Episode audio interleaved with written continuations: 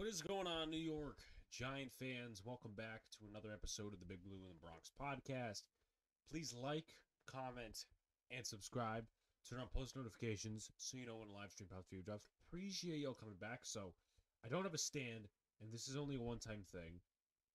So, with that being said, I got a new mic for my brother for Boys in Big Apple. That way, it's not just, you know, far away, bad audio, shit like that. And with that being said, I added a new GIF in the background because not just oh the same thing about MetLife Stadium and stuff like that. Kind of wanted to do something different. Thank you for the inspiration, Pete Simonetti, because he does this with Twin Bill. He does this with a couple other podcasts. So you know what? I said, let's try it out. Let's try it out. So, with that being said, some channel updates, and then I'll go into a little bit of a Super Bowl recap, at least my Super Bowl weekend, and it's not necessarily too big, but I just want to talk about it a little bit because as Giant fans, until things get going again, and really on this channel, until baseball gets going again, which hell, we may not even see that till like May, June, July. Um, you know, there's not much to talk about. There's not much to talk about. So content creators who uh really don't want to do basketball because the Knicks suck or they're not impressed with the Nets or whatever the story may be, or if you're not into basketball at all, and then your top two sports are football and baseball, well, you're kind of shit out of luck unless you really want to do content on the USFL in April. Listen, everybody has their own preferences. But um with that being said, some channel updates. Boys in Big Apple, 8 10 p.m. Eastern Standard Time. Uh, our buddy Donald is expected to come on again. He's like a part of the podcast family. Like he's a Dan Graca for ESPN. If he fills on the Michael Kay show, same thing with Rothenberg or Chris Carlin or whatever. Um, you know, he, he's a part of the he's a part of the podcast family officially. Might have a couple other guests on. I'm gonna try to ramp up the guests the next couple weeks because it's going to be a dead time, especially in sports. Try to get as many Knicks guests on try to get as many fun people on as possible because that is our objective not just sports but fun you know get into some bullshit topics whatever. Uh definitely look out for a baseball podcast. Now obviously i do twin bill. Obviously boys big apple is about the yankees a lot you know during season. We usually rant on the yankees and talk about how bad they are how underachieving they are this that and the other thing.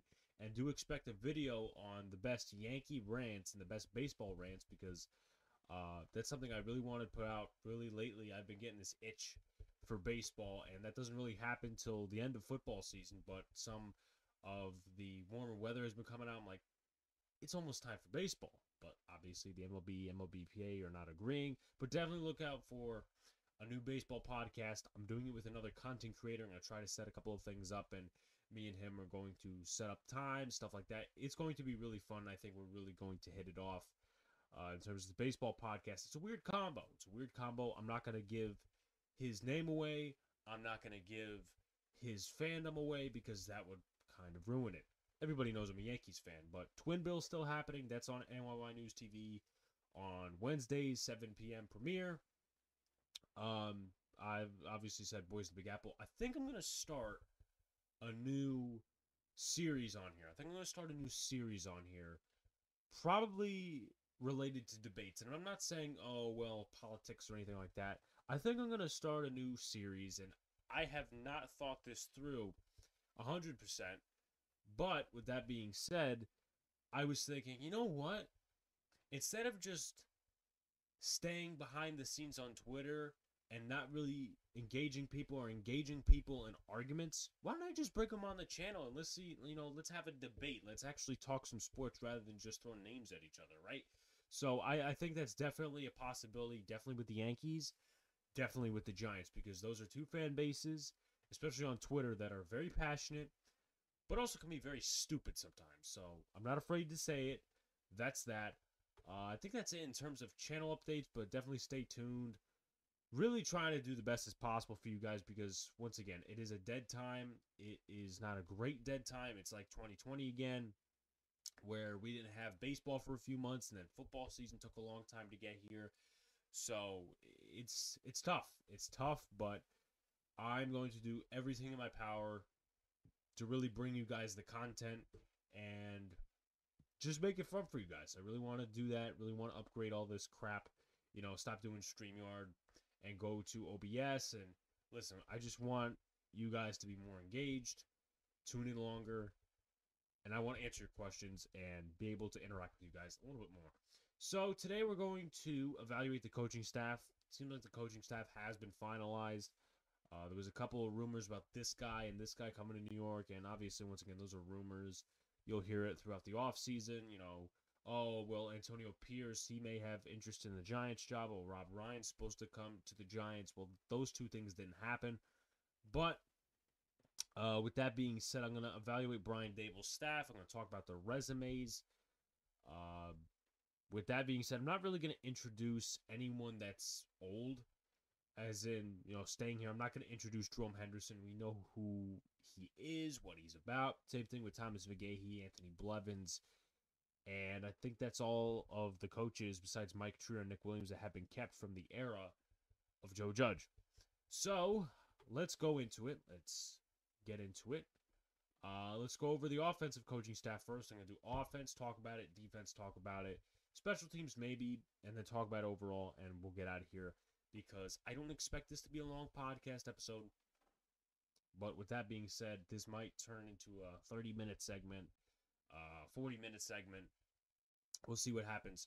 Thank you for uh, just tuning in. Thank you for tuning in wherever you are, what you're doing. Thank you for taking the time out of your day and just sitting here with me and listening to me talk about the New York Giants. So, Mike Kafka is the offensive coordinator. Uh, as a player, he played for the Eagles, the Patriots, the Jaguars, the Buccaneers, the Vikings, the Bengals, and the Titans from 2010 to 2015. He's only been coaching for a few years. He started in 2016 with the University of Northwestern, Northwestern Wildcats. Same shit, different day. As a graduate assistant in 2016, if I didn't mention it already. Moved up to offensive quality control coach in 2017 with the Kansas City Chiefs. Then Matt Nagy left. Eric Bieniemy was promoted 2018. 2019 was the quarterbacks coach. 2020 to 2021 was a quarterbacks coach and passing game coordinator. In 2022, he got promoted to offensive coordinator with the New York Giants. So obviously, he did win, uh, win a Super Bowl as a coach, and he was also a second team All Big Ten with uh, Northwestern where I went to college. So, just an overall thing. I'm going to introduce some offensive stats, some passing offensive stats, and then I'll talk about Mahomes, and we'll keep going on with this and talk about the whole offense at the end, of what it looks like, stuff like that. So, passing offense, and I'll start in 2020. I think that'd be the right thing to do. In 2020, they had the first best passing offense, and he was the passing game coordinator, so that's where I'm getting these stats. And it's tough it's really tough to evaluate a position coach properly because oh well this guy was wide receivers coach you have to base it on drops production that's really about it. You can't say oh this guy had a run blocking grade of this this and this. Some people really don't trust pff including myself. But with that being said the chiefs had the first best passing offense in 2020 they had the first best total offense. In terms of passing offense they had about 303.4 yards per game, 415.8 yards per game in total offense. They were fourth in passing touchdowns, 40 overall. In completion percentage, they ranked 11th, 66.7, and then a passer rating of 107.3 overall. They ranked fourth in the National Football League in that statistic. Patrick Mahomes overall, he played 15 games, was hurt in one of the games. He was 14 and 1, 66.3 completion percentage, 38 touchdowns, 6 interceptions. Uh, with that being said, highest in yards per game, 316 yards per game. Any other stats to really recap? Not really, because Patrick Mahomes is Patrick Mahomes. They did lose to this uh, the Tampa Bay Buccaneers in the Super Bowl, though, so there is something to add on that note. Just putting it out there. 2021, his final year with the Chiefs as the passing game coordinator. His passing offense obviously put that in with Eric Bieniemy, but the passing offense ranked fourth. about 281.8 yards per game. The total offense ranked third, 396.8 yards per game. Passing offense, passing touchdowns, really, they ranked sixth in that category, 37 overall. Uh, passing touchdowns, completion percentage, they ranked 12th at 66.4, and then passer rating 10th, 98.1. And then Patrick Mahomes on the season probably made another Pro Bowl. Likely that's going to be yes. 12 and 5 is quarterback, 66.3 completion percentage, actually the same as 2020s. That's interesting. 37 touchdowns and definitely more interceptions, 13 interceptions. He had 12 his second year in the league, really his first year, but uh, it was second year because 2018 and 2017 he only had one game worth of snaps, but yeah, he had a high in terms of interceptions this year, and some can really argue he fucked up in the playoffs by having a really bad second half and throwing an interception in overtime against the Cincinnati Bengals, and we obviously know what happened from there. And I forgot to talk about the Super Bowl. You know what? We'll talk about that at the, at the end. We'll talk about that at the end. So that's overall. That's Mike Kafka. That's the way his offense uh, may look. We'll talk about at the end of you know the offensive evaluation. With that being said, let's move on to quarterbacks coach Shea Tierney. And obviously, if you guys want to find out more about Shea Tierney and basically how, according to Josh Allen, he was the most underpaid staffer for the Buffalo Bills, take a look at a video I did. I think it was a podcast episode, really, I did with Shea Tierney coming to the Giants, and I read that whole article, so check that out, please. I'll probably put it in the description or somewhere. Anyway, with that being said, in 2020, he was promoted to assistant quarterbacks coach. The quarterbacks coach was Ken Dorsey, offensive coordinator Brian Daboll. So I'll pull out uh, Josh Allen's stats. I'll pull out the offensive stats. So the passing offense, they rank third, 288.8 yards per game. Total offense, they rank second, 396.4 yards per game. Passing touchdowns, they rank third, 40 overall. Completion percentage, they rank fifth, 68.9. And passer rating, they rank third at 107.5. Josh Allen's stats on that year, that was really his breakout year, and he's turning into a great quarterback every game. You know, he's improving and stuff like that. Really, the last two seasons. So, credit to Brian Daboll, credit to the Buffalo Bills for really supplying him with the weapons, the offensive line, and the good coaching staff. But with that being said, Josh Allen, completion percentage of 69.2, a dramatic increase over 10 points from the year prior, and he really wasn't good with completion percentage his first two years. He played all 16 games though. With that being said, 13 and 3 as a quarterback, uh, 37 touchdowns, 10 interceptions, 4,544 yards. With that being said, not much else to add. 170, 107.2 passer rating, and also uh, looking for yards per game. If I could find it, 284 yards per game and a QBR of 76.6. Then you move to 2021. In terms of passing offense, they were fourth, 281.8 yards per game. Total offense, they were fifth, 381.9 yards per game. They were seventh in passing touchdowns, 36. Completion percentage, they ranked 23rd, uh, 63.4. And then passer rating 16th, 91.3. So Josh Allen, he played all 17 games. So these are purely his stats 11 and 6 as a quarterback, 36 touchdowns, 15 interceptions, a 63.3 completion percentage. So probably one of the backups got a few snaps. It was either Davis Webb or Mitch Trubisky. Trubisky, I think, got a couple of snaps in one game. But with that being said, 36 to 15 touchdown interception ratio, 259.2 yards per game, a passer rating of 92.2, and a quarterback rating of 60.7. So obviously, once again, the Buffalo Bills, they, in my opinion, were better as a team in 2020, but it's not like they weren't good as a team.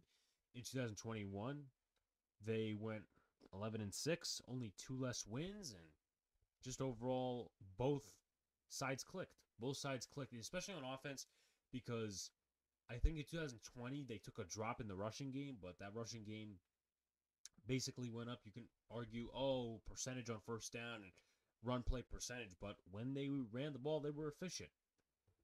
At least the statistics show that. So now we move into really unfamiliar territory. Let me go into this guy. His name is DeAndre Smith. He is the running backs coach. Uh, I'm going to try to see if I could get a little bit of a resume on him.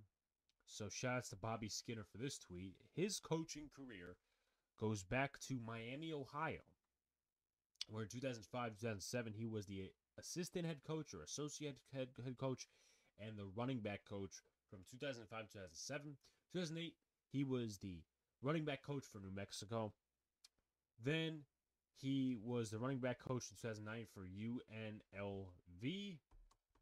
My stupidity, University of Nevada, Las Vegas. So I, I kind of knew that, but I kind of didn't know that. So that's my stupidity right there.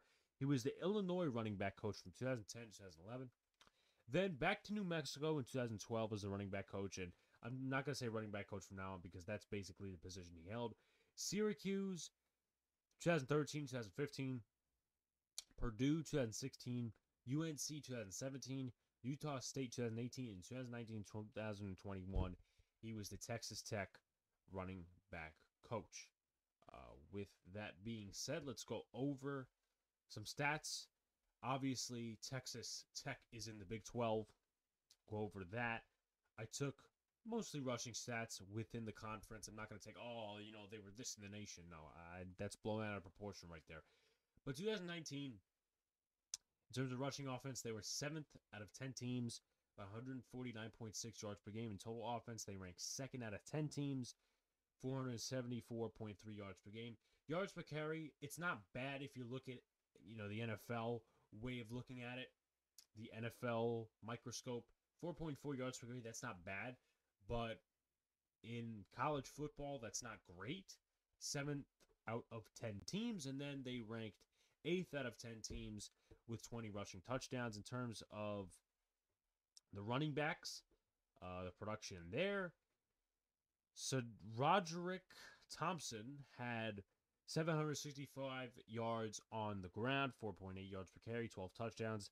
Armand Shyne had 374 yards, 5.8 yards per carry, three touchdowns, and I can't pronounce his name for crap. I apologize. Ta'Zhawn Henry had 340 yards, 4.5 yards per carry, and three touchdowns. So 2020, the pandemic season, the rushing offense ranked sixth out of 10, 162.8 yards per game in terms of the rushing game. Then total offense ranked fourth out of 10, 429.5 yards per game. Yards per carry, once again, not totally bad on the NFL spectrum, but not great in the college spectrum. Seventh out of 10 teams with a 4.0 uh, yards per carry. And then rushing touchdowns, they had 15, which ranked seventh out of those 10 teams. And then SaRodorick Thompson, 610 yards, 5.6 yards per carry, 8 touchdowns. Xavier White, 436 yards on the ground, 7 yards per carry, 2 touchdowns. Then Taj Brooks, 255 yards, 4 touchdowns, and 3.7 yards per carry. So 2021, which was the final year he was there at Texas Tech. With that being said, in terms of the rushing offense, they ranked eighth, 159.1 yards per game. Total offense, they ranked eighth, 416.3 yards per game. In terms of yards per carry, seventh out of 10 teams, 4.7 yards per carry. It's not bad, once again, in the NFL uh, eye, but when you're in college, you kind of expect a little bit more. Once again, I'm not going to act like I know Texas Tech football. I don't really watch Texas Tech football. I mean, I watch college football. I'm at least knowledgeable in that area. But with that being said, I'm not a Big 12 guy. I'm not.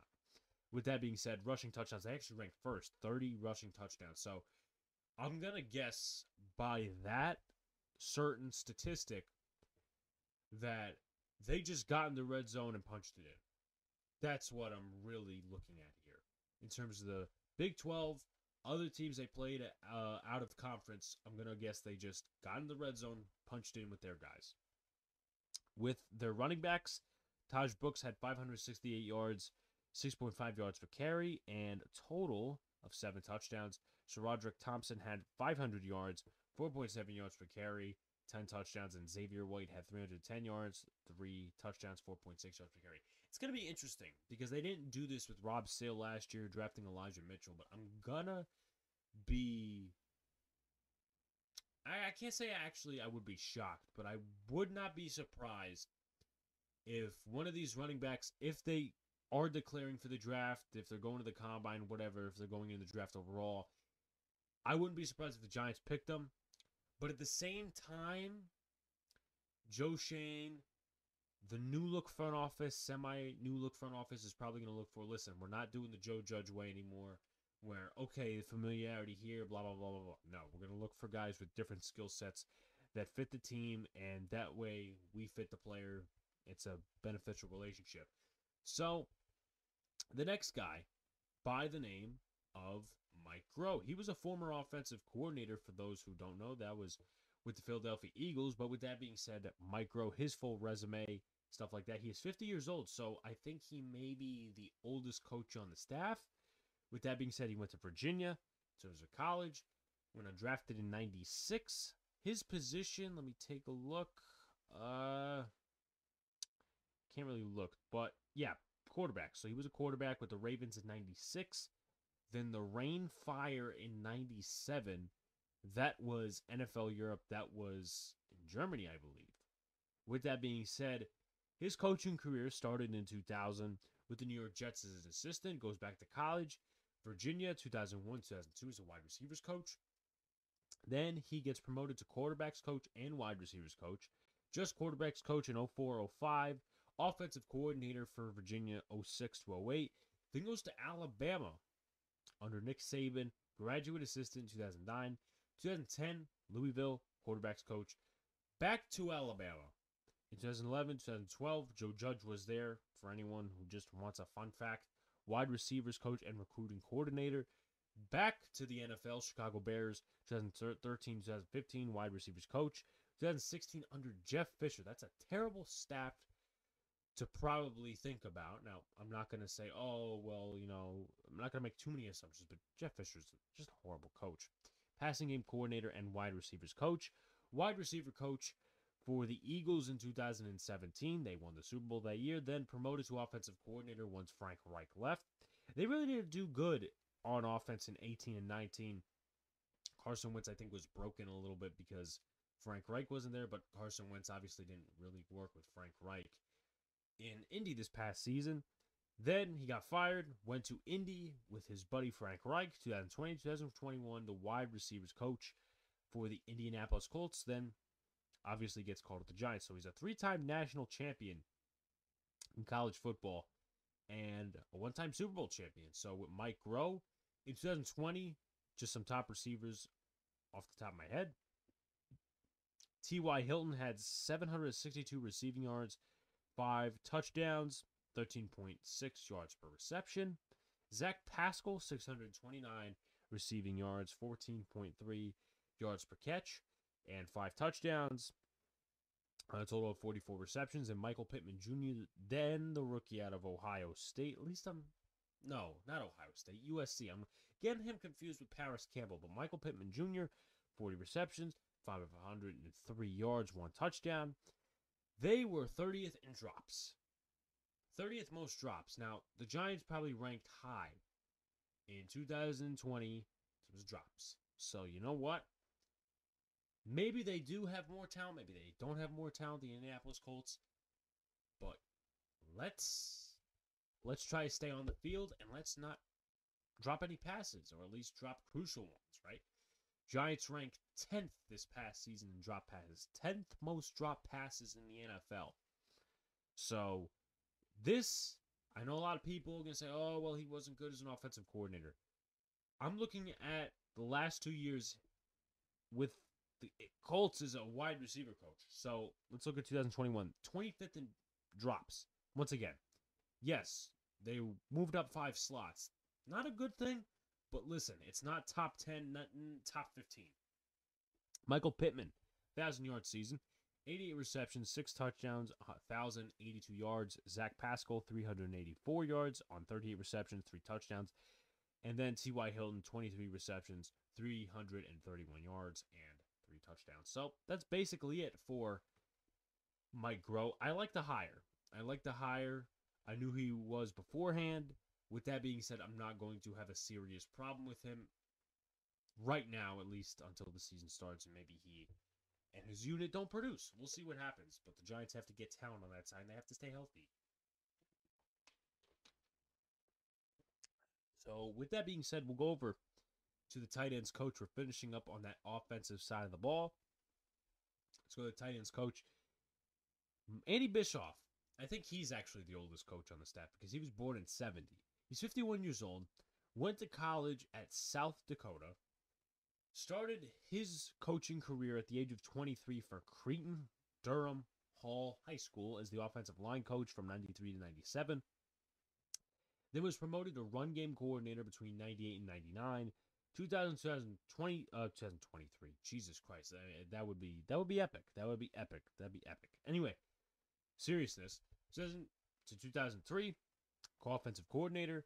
2004 2007, uh, assistant head coach, offensive coordinator. Then he goes to the CFL with the Montreal Alouettes, 2008 2009 as the running backs and offensive quality control coach. Then stays with them again, gets promoted to assistant head coach and special teams coordinator with running backs coach as well. 2010 2012, then moves up to the NFL in 2013 with the Chicago Bears. 2014 as well. He is the tight ends coach and staff coordinator. I believe we just went over somebody who was with the Bears during that era. Might be Mike Groh, might be somebody else. Anyway, not right now. Baltimore Ravens 2015 offensive quality control coach. This is probably where he got the most popularity. Offensive assistant 2016 2017. Then assistant tight ends coach 2018 2020. So you automatically know some of the names that came out of that tight end room. Now I'm not gonna say it's fully him because once again he's not the tight ends coach. He's the assistant tight ends coach. Got guys like Mark Andrews, Nick Boyle, Hayden Hurst, etc., etc. Then he is hired under David Culley in Houston as the tight ends coach, and then now goes to the New York Giants as the tight ends coach as well. He is a two-time Grey Cup champion that is for the CFL. So if you guys want to check out a video, I think the Houston Texans actually posted from this past year where he was talking about the versatility of blocking and receiving tight ends. In terms of the way his tight ends did in the passing game, they didn't really get the most amount of targets, but with that being said, let's go over it real quickly. Jordan Akins had 24 receptions, 214 yards, and zero touchdowns on the season, 8.9 yards per catch. I had him on my fantasy team a little bit, but obviously didn't get me shit because you can't get touchdowns or anything else. With that being said, Brevin Jordan, the rookie out of Miami, 20 receptions, 178 yards, and three touchdowns. So, judging by that, I'm going to say he was. When the Texans got in the red zone, he was a target.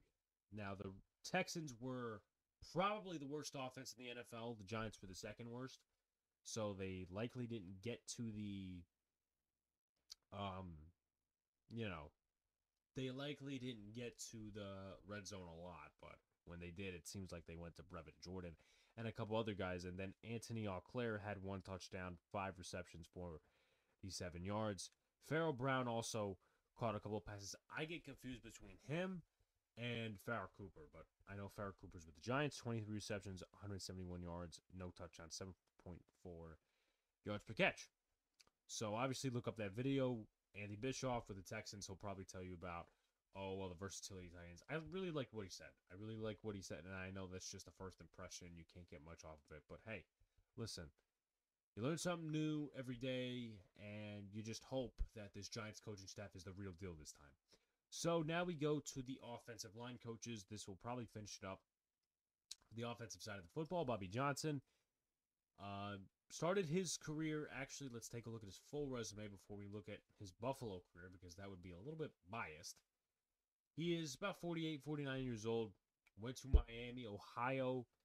He started out at Akron as a grad assistant and defensive line coach, so he has done work on both sides of the football.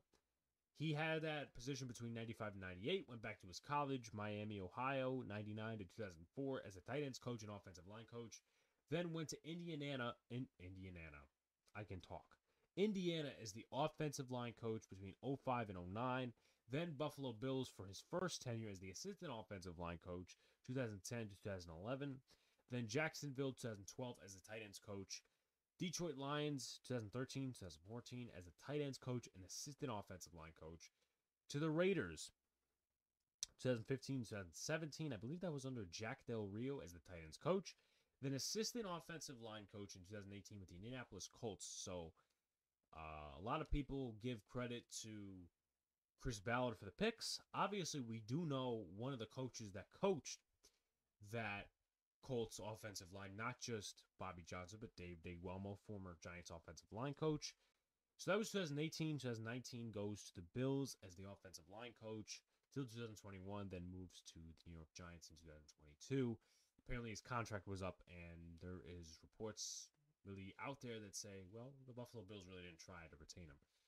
But just overall, I'm not gonna make a fuss and muss about it. In 2019, the Buffalo Bills offensive line gave up the 15th least sacks. They gave up 40 overall. 2020, they gave up 27 sacks. That was the ninth least. And then the second least in 2021, 27 sacks. So obviously that tells one side of the story that does not tell the running game side of the story. If you want to look that up, look that up. I'm just looking for past purposes, at least right now, because that's the easiest stats you could look at. A, B, we really need help on the offensive line, especially in terms of both sides, but mostly protecting the quarterback. So the next guy is a known guy because of his father, but he's also had somewhat of an accomplished resume. Tony Sparano Jr. He is 35 years old, went to college at Albany. I have a friend that goes to college at Albany. With that being said, he started his career in 2010 with the Hartford Colonials as the assistant defensive line coach, meets Brian Daboll in 2011 with the Miami Dolphins offensive quality control coach, then a seasonal intern with the Jets in 2012, 2013, offensive intern with the New York Jets, offensive assistant with the Jets in 2014, moved to the Bills 2015 2016 as a tight ends coach, then Jacksonville Jaguars in 2017 2020 as the assistant offensive line coach. He's never gotten that full title of offensive line coach. 2021 assistant offensive line coach of the Panthers, and then assistant offensive line coach of the Giants from now on. Let me see if Tony Sparano actually was a coach for the Jets during that era of 2011 and all that stuff. So 2012, that kind of makes sense if he was there because, um, you know, just the scouting intern. Maybe uh, maybe I was thinking nepotism, but I I never really want to talk bad on the dead. So uh, rest in peace, Tony Sparano. But with that being said, let's talk about his son, Tony Sparano Jr. It's not Tony Soprano for all those watching that commercial from the Super Bowl. With that being said, 2017 with the Jaguars, the offensive line coach was Pat Flaherty. Same thing with 2018, but they gave up the third least sacks. They gave up 24 sacks, uh, you know, talking about that offensive line. Then they gave up the fourth most, a big jump from 2017, not a good thing. Fourth most, 53 sacks. Then Pat Flaherty was fired. He went to Miami for a little bit, then was fired over there, but George Warhop took over as the offensive line coach. They give up the 15th most sacks, 42 sacks overall in 2019, 2020.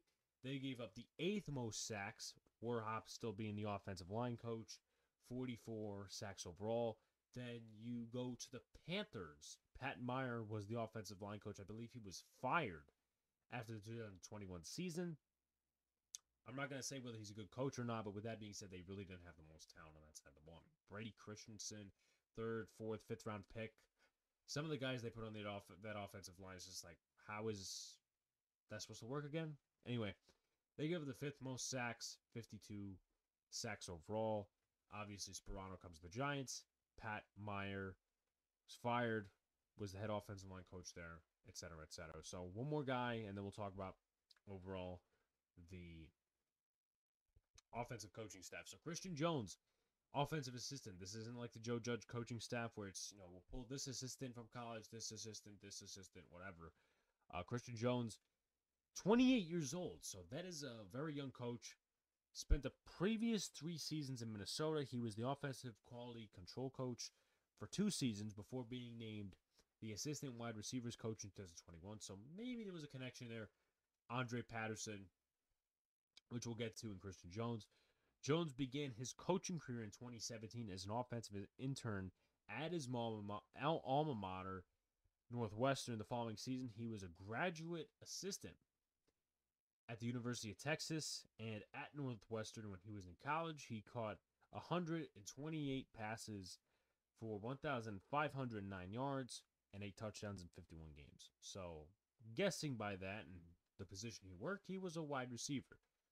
So, take a sip and we'll talk about this offensive coaching staff. I think it's going to be really interesting. I do like the diversity to an extent. I'm not going to get too hyped up about this because I'm numb from losing. I'm going to be honest with you guys. I'm not going to say, oh, well, the Giants got this guy and they got this guy, whatever, whatever, whatever. Um, it's been too many years with the Giants are losing, and we get hyped up over this shit. In terms of the offensive coaching staff, there's some good hires. or some hires you could say, okay, well, I have to see more out of. Shea Tierney, obviously, Josh Allen calls him the most underpaid staffer with the Buffalo Bills. I necessarily don't think that's a good thing or a bad thing. Like, a good thing, like, okay, maybe he should get paid more. But in that respect, he's doing more than he should. So there's that. Mike Kafka, yes, he's never been an offensive coordinator before, and I know Brian Daboll is really looking for him to call plays this season because he said he wanted to be the head coach, and that's really what they were gearing towards. Uh, with Kafka, he's only been a coach for a few years, but with that being said, former quarterback, there's a lot of former quarterbacks. They're offensive line coach, uh, offensive line coaches that are quarterbacks coaches and really offensive coordinators who turn out to be really good coaches. Kellen Moore is one of them. Doug Pederson was a good offensive coordinator before head coach. I think Matt Nagy was a good offensive coordinator the year and the year after uh, Pederson left. So there's that. Uh, DeAndre Smith, I would like to see what happens. And I'm not going to say, oh, well, this, this, and this, because college is a different game. Texas is a different game. Texas Tech, to be specific, uh, with you guys. However, with that being said, not much production from his running backs in terms of like the the 10 teams ranking them. I read the offensive stats, so I'm not going to judge too harshly here. We have to see on the field. I'm not going to judge it. Oh my God, Mike Kafka is a home run higher, this, that, the other thing. We have to see on the field. That's why I'm not being too excited over this shit. Um, Mike Groh, I like the hire personally because, yes, okay, he wasn't a great offensive coordinator. But you take a look, wide receivers, the last two years, listen, it may not be the best talent in the world, but they didn't drop a lot of passes. So there's that. Andy Bischoff, obviously you can't grade him too much on Mark Andrews because that's also tight end coach, offensive line, uh, offense, not offensive line coach. I keep saying that offensive coordinator, stuff like that, and just Mark Andrews being himself, Nick Boyle, Hayden Hurst, stuff like that. So that's gonna be a wait and see. I like what he says though. Once again, we'll have to wait. Bobby Johnson, there was negative negatives and positives with him coming in, but uh, with that being said, we'll see. Uh, obviously, last two years they haven't given up a lot of sacks on the offensive line. The depth was an issue in Buffalo, but with that being said, you know, giving up 27 sacks and giving up the second least, it's not a bad thing. And then Tony Sparano Jr., his offensive lines that he coached as an assistant have not been too good. Have not been too good. And listen, once again, you can't judge a position coach solely on this, this, and this. There's a lot of different things that really mold into it. But uh Sparano, we'll see what happens. We'll see what happens. Obviously, his father was a good coach of the offense and the offensive line. Can he be the same? Can he be half of that with the New York Giants? It's going to be interesting because the Giants are definitely taking offensive linemen. And if they play competent, Tony Sparano might get a promotion somewhere else. You might stay with the Giants. Christian Jones is an offensive assistant role, but it's not where they're hiring seven different offensive assistants because they don't know how to adjust to the NFL game. Let's talk about the defense here. Uh, obviously, Don Martindale. I'm going to take a look at the doc I wrote up for him. Actually, you know what? I've gone over him several times as a candidate. I'm not going to go over him too much. I'm just going to run it down. Obviously, I love the hire at defensive coordinator. He was my top guy, despite Vic Fangio really being a strong candidate for the job, even though the Giants really never interviewed him. With that being said, loves his DBs, really is not a sack guy.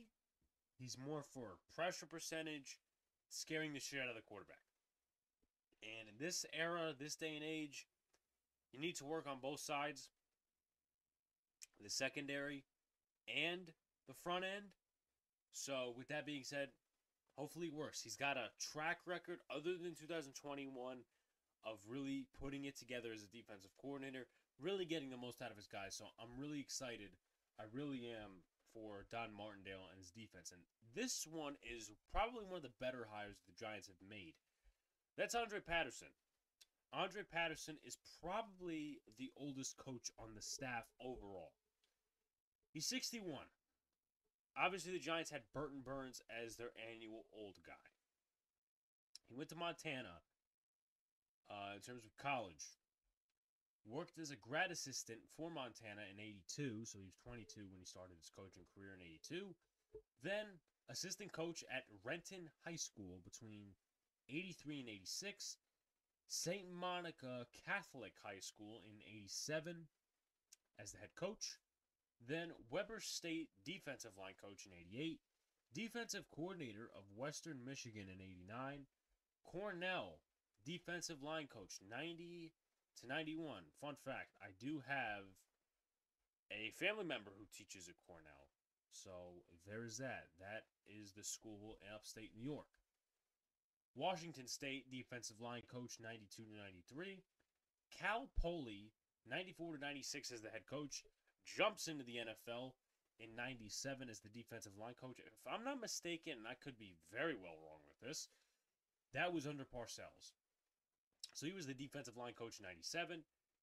He gets his first licks with the Minnesota Vikings as the defensive line coach 98 to 99. Then Dallas Cowboys.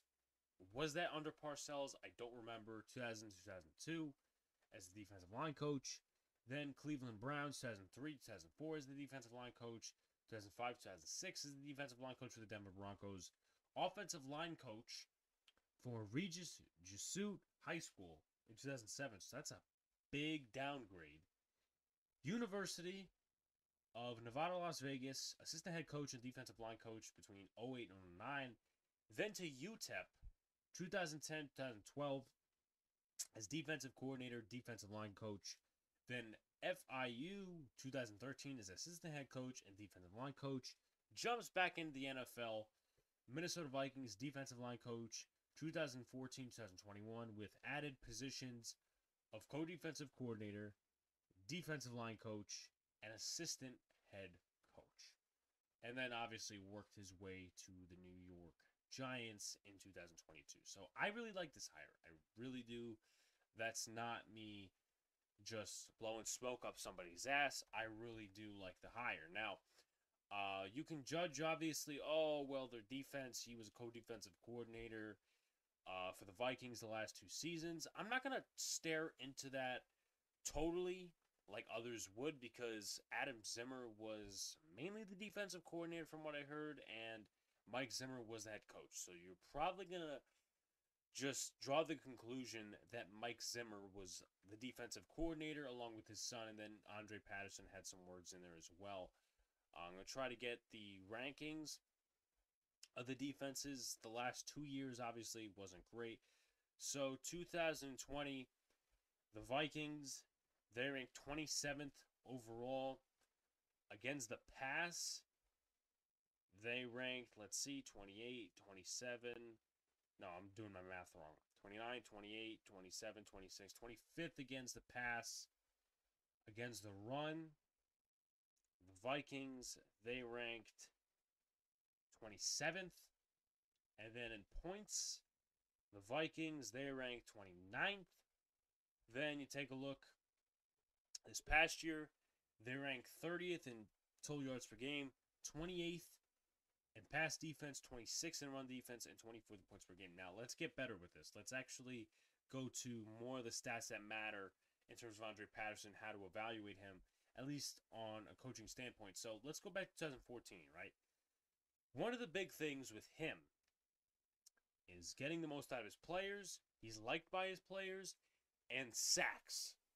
I'll mention something that really connects the two and how the Giants could be a good defense from 2022 to until they just blow up and really just fall off the cliff. If they even get on the cliff to fucking begin with.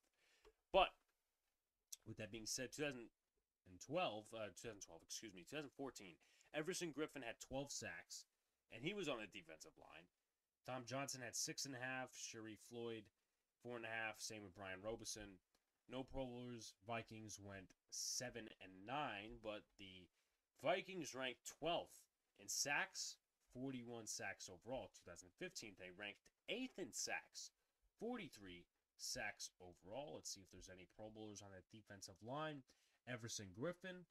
Anthony Barr, that's not really his repertoire because that's not defensive line. But 2015, in terms of Sacks, Everson Griffen, 10.5. Danielle Hunter, 6. Tom Johnson, 5.5. Brian Robison, 5.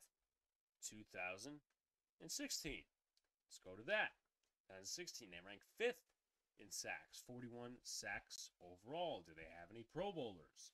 They had 6.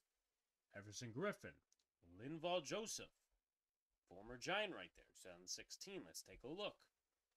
Danielle Hunter, 12 and a half sacks, 13 and a half tackles for a loss.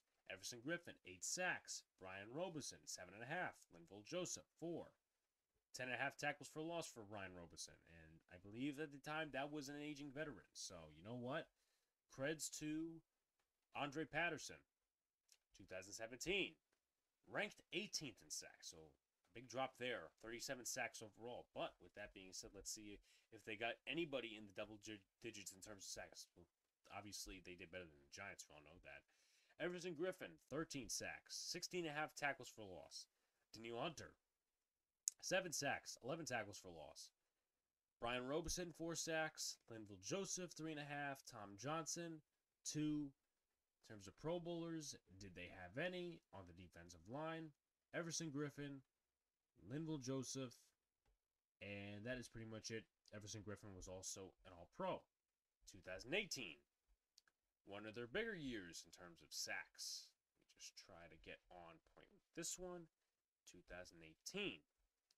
So, fourth. They ranked fourth in sacks, 50 sacks overall. Do they have any Pro Bowlers?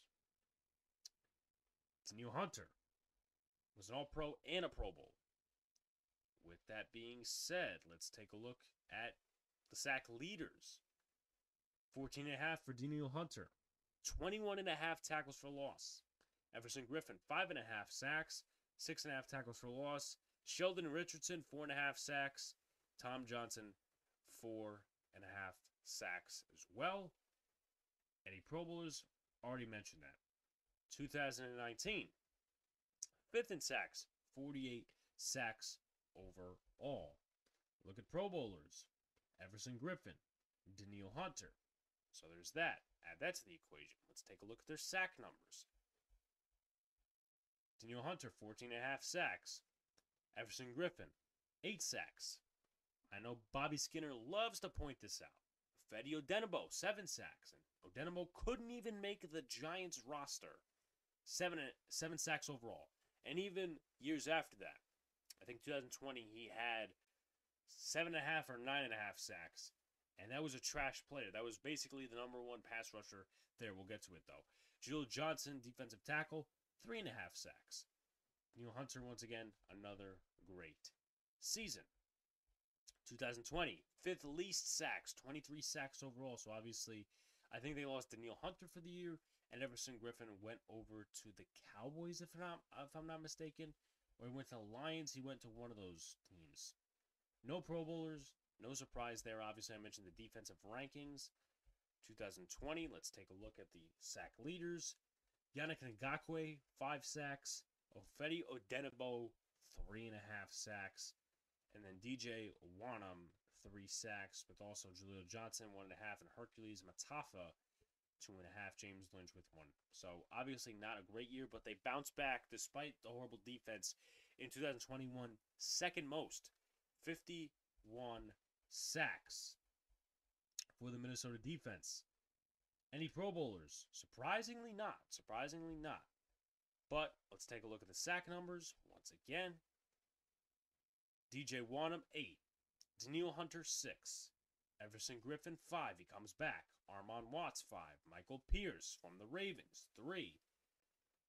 Dalvin Tomlinson, 2.5. Sheldon Richardson, 2.5. Kenny Willekes, 2.5. That's pretty much it. So, what is my point about Andre Patterson, Don Martindale? You have 2 plus 2 equals 4. That's what I'm trying to say. You have 2 plus 2 equals 4. And it's not really equals, but they're good in their own craft, right? So Don Martindale, he's like, okay, listen, I like my good DBs. Um, you know, I really don't believe sacks are that important of a stat. I like pressuring the quarterback. Done deal. Okay? So he likes pressuring the quarterback, blitzing, being aggressive. Then you have Andre Patterson. Despite not having good back ends, at least for the last couple of years in Minnesota, a lot of good sack numbers in his coaching career. Now, obviously, once again, co defensive coordinator last two years, but defensive line. You would have to say that he helped with the development of Danielle Hunter, Everson Griffen, some of the other guys on that defensive line. That should not be ignored. And I know a lot of people on social media were pulling for this guy once he got hired by the Giants. So this is one of the more optimistic moves, one of the more optimistic hires you could say. So one guy does one thing, one guy does the other thing. Those two come together, and listen, we might have a pretty good defense next year. I'm not going to go any further than that. I'm not going to go any further than that. Drew Wilkins, he was hired as the linebacker coach. So obviously, I'll go over his resume. Once again, shouts to Bobby. He was really fighting this stuff out. Started as a defensive assistant with the Ravens in 2013 2016. Apparently, he goes way back with the Ravens. I'll read it from the Giants.com description. 2017 was the assistant defensive line coach for the Ravens, then outside linebacker and defensive line coach 2018 2019, then outside linebacker coach 2020 2021. Drew Wilkins is only 34, so once again, a very young coach. Spent the last 10 seasons with Don Martindale the Baltimore Ravens. Previous 12 seasons just overall with the Ravens, so he's been there since he was 22. Was the video operations intern for two years and was video coordinator in 2012, also a coaching assistant happening in 2013. We already went over that. And obviously talked about all the other stuff. Graduated from the University of Maryland with a double major in finance and supply chain management while attending Maryland, he worked as a student assistant under former Maryland head coach Ralph Friedgen, if I'm saying that correctly, and current Penn State head coach James Franklin. So that is a good resume. Now let's move on to the other linebacker coach, John Egorugwu. If I'm pronouncing that correctly, Ego Rugwu or Igu Rugwu. My last name is hard to pronounce. This one's hard to pronounce, so trust me, I get it. With that being said, Missouri grad assistant 2012 2014. Then he went to the offensive side of the ball, wide receiver coach 2015. Ravens defensive assistant 15 to 16. Don Martindale was the linebacker coach. Quality control coach of the Buffalo Bills 2017. Brian Daboll was not there yet, but he was there when he got promoted to assistant linebacker coach 2018 2020. Then spent one year as the Vanderbilt linebacker coach 2021. So overall, Igor Rugwu, 35, both collegiate NFL experience, blah, blah, blah. Last three seasons with Daboll, even though two different sides of the football. Um, let's see. Anything else? He got his start in coaching at William Jewell, mentoring linebackers from 2010 to 2011 before he stepped into the NFL. So there's a fun fact there. With that being said, we went over Urugu. No need to go over Jerome Henderson, Michael Treier.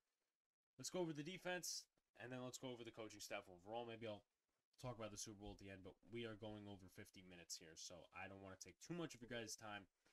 Um, I definitely have stuff to do. With that being said, defensive coaching staff, I like it, but once again, it has to show on the field.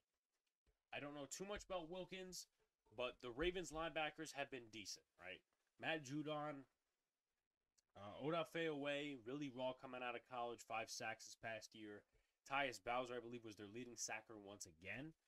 So there's a couple of things to add in there. And once again, you, you could also just say, oh, well, five sacks, this, this, and this. Well, Don Martindale, once again, really doesn't like sacks as a total um, stat. He likes pressure, he likes blitz, all that other shit. And probably a lot of players don't want to play for Martindale, not because he's aggressive, but because he doesn't like the sack stat, and because a lot of his linebackers really don't get a lot of sacks. Matt Judon, I mean, had what, 10 in his height with the Ravens, maybe? He achieved 13 and a half, 14 and a half with the Patriots in the first year.